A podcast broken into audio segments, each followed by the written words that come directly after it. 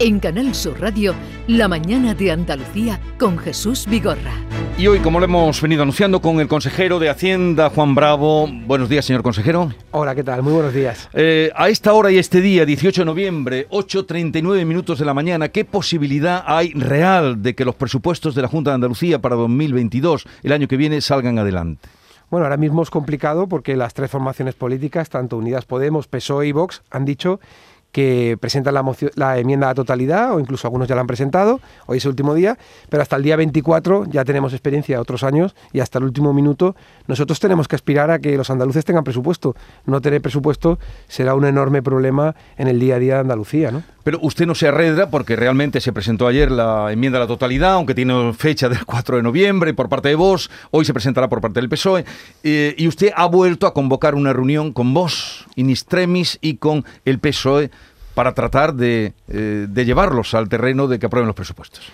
Mire, e, en este camino nosotros hemos mantenido reuniones, cinco con el Partido Socialista, prácticamente las mismas con Vox, y nosotros nos aislamos del entorno y lo que buscamos es llegar a un acuerdo. Les hemos vuelto a convocar porque fue lo que dijimos el lunes cuando nos levantamos de la mesa con las nuevas propuestas del Partido Socialista y con lo que nos planteaba Vox y a partir de ahí intentar, bueno, pues llegar a un acuerdo. Yo ahí creo que como dicen, aquí hay un niño en el que todo el mundo habla, ese niño es el presupuesto, pero el padre de la criatura soy yo, entonces la responsabilidad recae sobre mí y creo que el que tiene que demostrar que realmente hay voluntad de, de negociar, de llegar a acuerdos y creo que se está haciendo, no conocerá ningún gobierno en España que se haya sentado ya cinco veces, que haya convocado una sexta, que le haya facilitado la envolvente financiera, le haya facilitado el fondo COVID, los fondos europeos, el FESE, aquel fondo que hicimos nosotros, que haya tanta voluntad de llegar a acuerdo y que, oiga, si coge el documento de 67 medidas emite 45, ahora nos traen un documento nuevo de 10 medidas, ya les decimos que 5 o 6 están admitidas sin problemas, además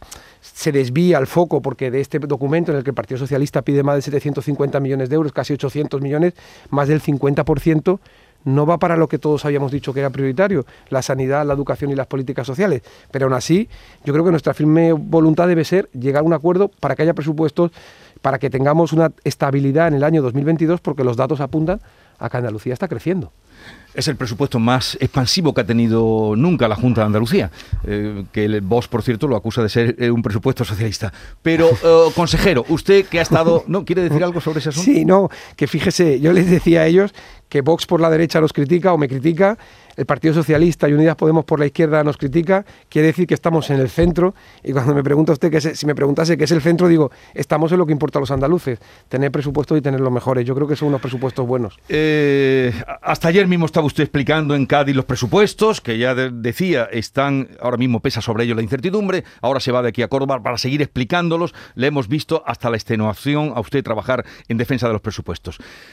¿Cree que la filtración del audio del vicepresidente de la Junta de Andalucía, Juan Marín, este audio que eh, califica de que es una estupidez aprobar los presupuestos en un año electoral, ha podido eh, perjudicar el que tenga esos apoyos de PSOE y de Vox? Bueno, yo, creo que utilizar ese audio para no apoyar los presupuestos, a mí personalmente no me parece que sea la razón adecuada si los ponemos en contexto esos, audios, es hacer en un momento en el que el Gobierno de España nos comunica que tenemos 2.317 millones de euros menos en el presupuesto.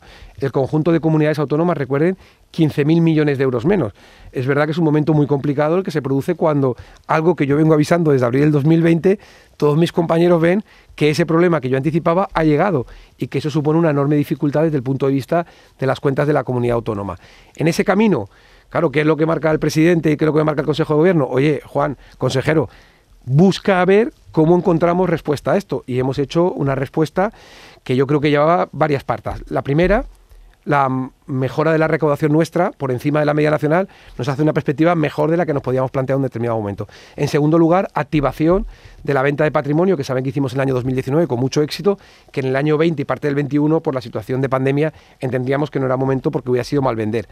En tercer lugar, también hacemos todo un repaso de los fondos europeos y decimos, es el año de los fondos europeos, tenemos que, nos planteamos multiplicar casi por tres la mejor gestión que hemos hecho los fondos europeos, para que se hagan cuenta del reto que supone estos presupuestos.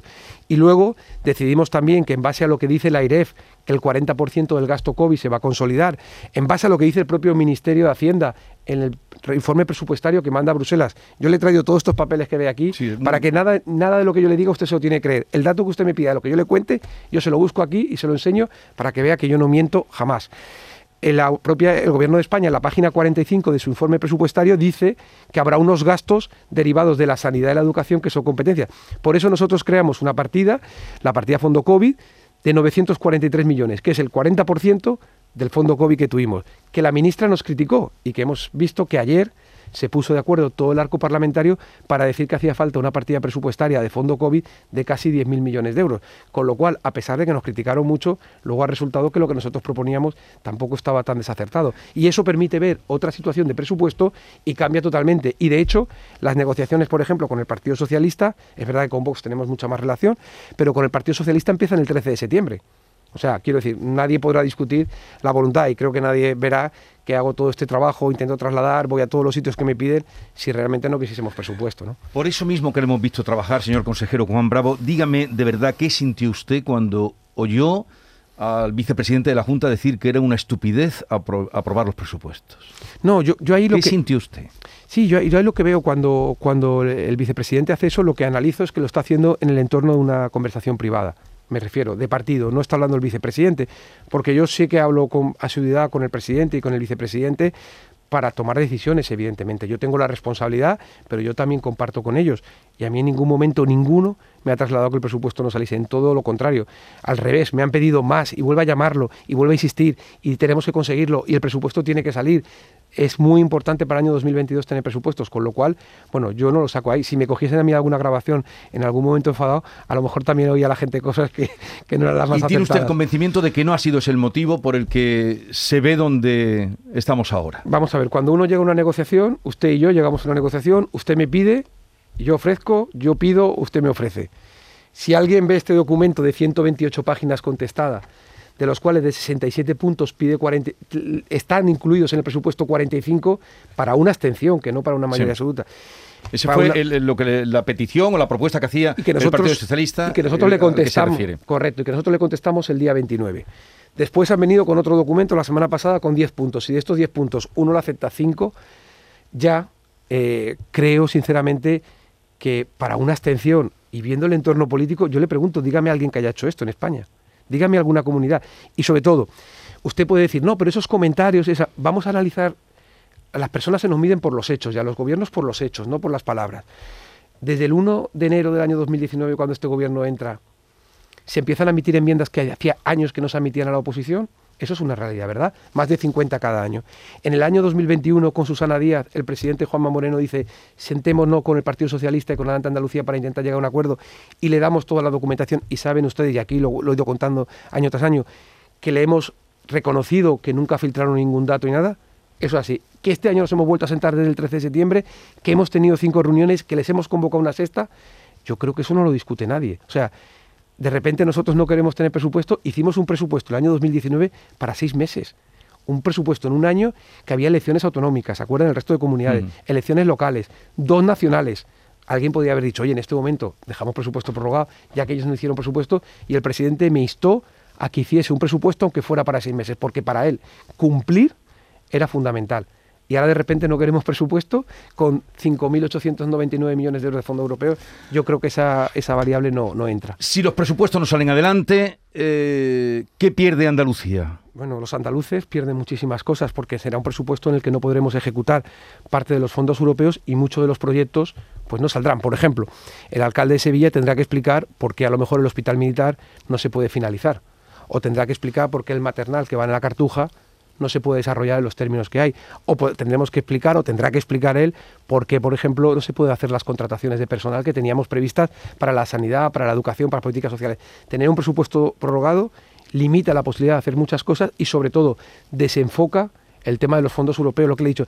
Si nosotros tenemos que hacer casi tres veces la mejor gestión que hemos hecho de fondos europeos y casi nueve veces la que hacía el Partido Socialista, si en vez de estar pendientes de lo importante que es ejecutar, gestionar, licitar, estamos pendientes mes a mes de tener que recomponer el presupuesto, porque es un presupuesto prorrogado, eh, yo creo que es un riesgo. Fíjese si es así, que el Partido Socialista en su primer documento nos manda un apunte que dice, una eventual prórroga presupuestaria dificulta el desarrollo de nuevos proyectos y puede bloquear los que no hayan tenido consignaciones presupuestarias. Eso lo dicen ellos, en su propio documento. O sea, ellos mismos reconocen... El documento está delante, lo tenemos delante y lo, puedo leer yo, porque viene eh, como si fuera a la sesión del debate, ha venido el consejero con toda la documentación que tiene sobre la mesa. Lo dice el Partido Socialista y es que es verdad.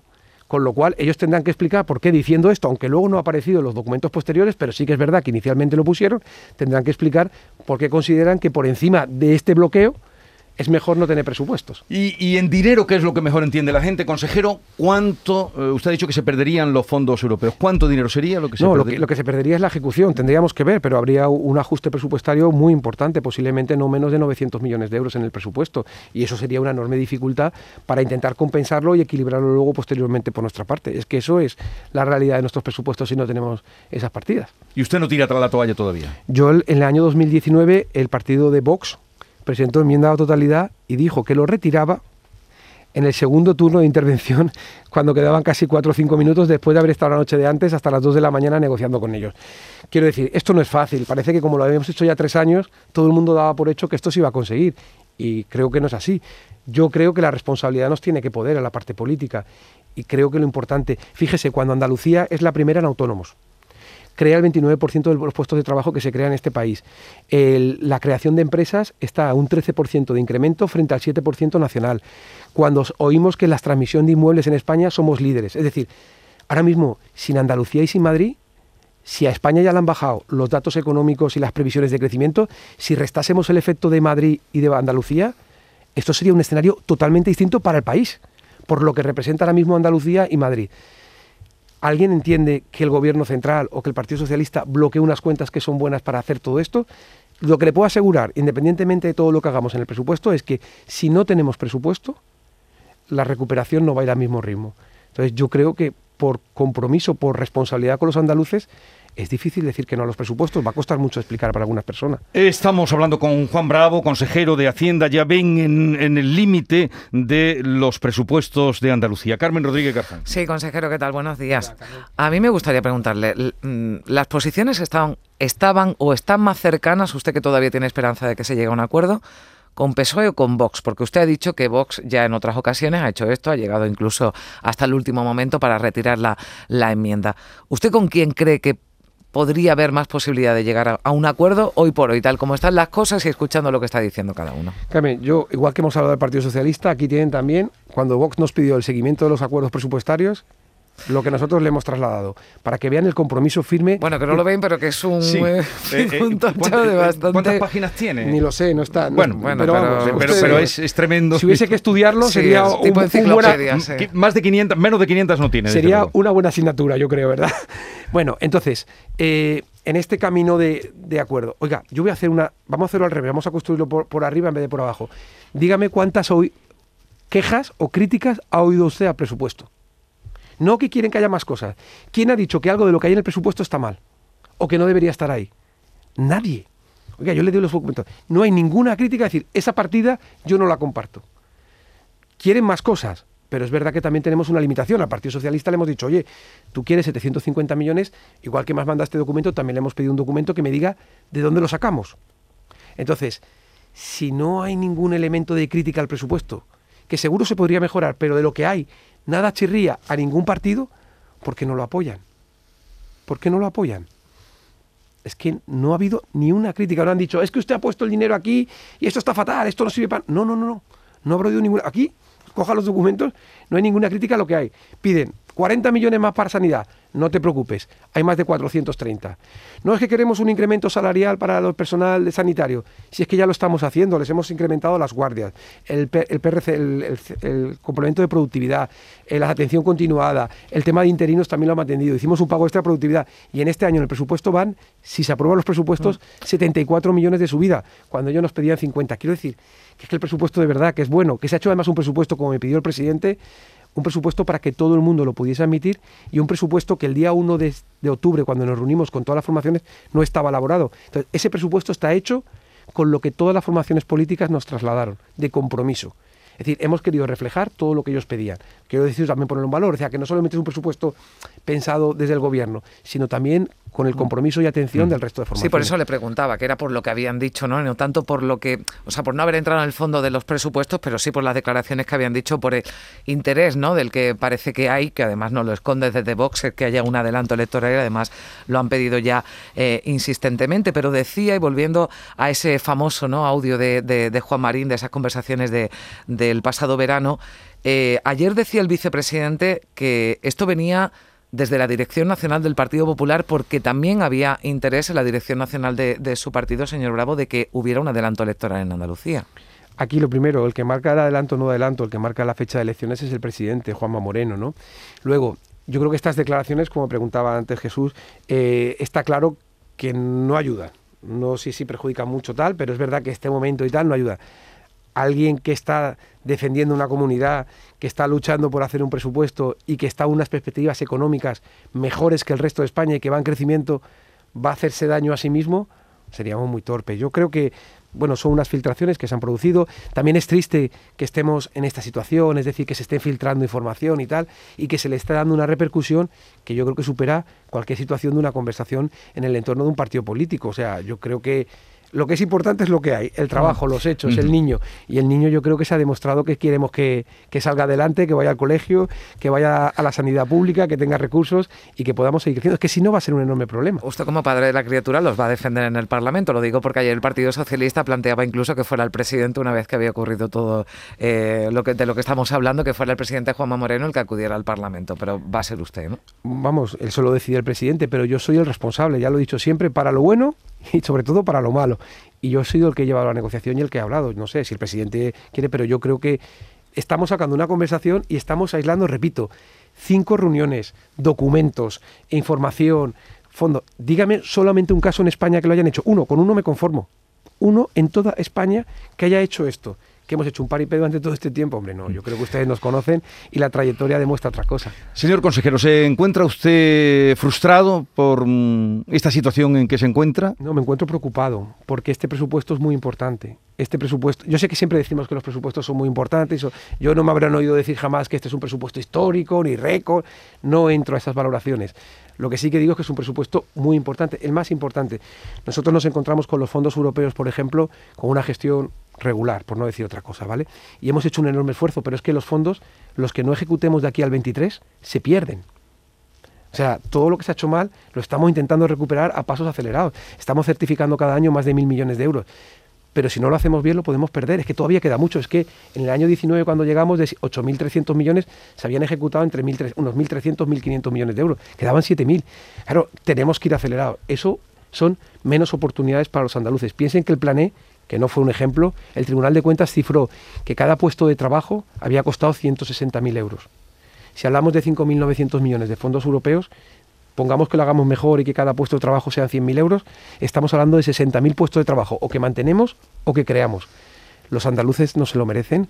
O le pregunto más, esa generación de 30, 35 años, 40, que ha vivido dos crisis, la del 8, 9 y la del 20, ¿no se merecen una estabilidad? ¿De verdad es tan importante una filtración, una posición política está por encima de 8 millones y medio, está por encima de todos los españoles. Es decir, mm. me cuesta entender que, que, que, de verdad prime, quizás es mi desconocimiento político, yo no, no tengo quizá un análisis bueno de la política, pero como ciudadano, como padre que, llego a mi casa y mi mujer me pregunta y, y mis vecinos me preguntan, a veces me cuesta explicar por qué no quieren apoyar estos presupuestos. Y estaríamos abocados, en caso, mmm, permítanos, que, permítanos que insistamos, porque, claro, le nombramos a usted continuamente la bicha con toda la pasión que usted pone, el trabajo y que ha invertido en estos presupuestos y que sigue todavía peleando por ello. Pero en caso de que no salieran adelante, ¿estamos abocados a, unas, a un adelanto electoral? Yo creo que no. El presidente ha marcado claramente que él quiere agotar la legislatura porque es el compromiso que tiene y que las elecciones tienen que ser en octubre, noviembre del año 2022, ¿no?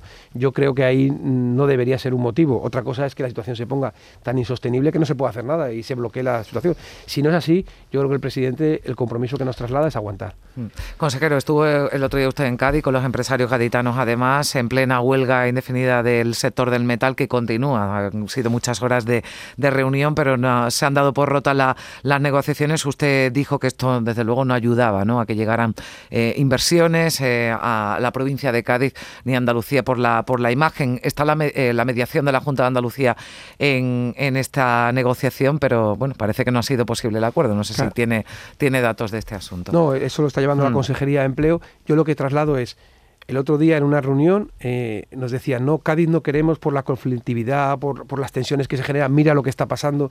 Yo creo que la gente tenemos que tener el derecho a expresarnos, a manifestar, a, exponer, a debatir, a levantarnos de una mesa y volvernos a sentar, pero la imagen que trasladamos no es la mejor. Si lo que estamos buscando es generar empleo, actividad y tal, respetando al máximo los derechos de los demás, yo creo que tenemos que ser capaces, y yo así lo defiendo, de acordar, consensuar, de ceder, de entender el entorno en el que estamos moviendo, y no creo que bloquear una ciudad o bloquear un entorno sea la mejor medida. Que respetando sus reivindicaciones, que seguro que muchas son justas y se puede atender, pero cuidado con las formas que también a veces nos hacen perder la forma.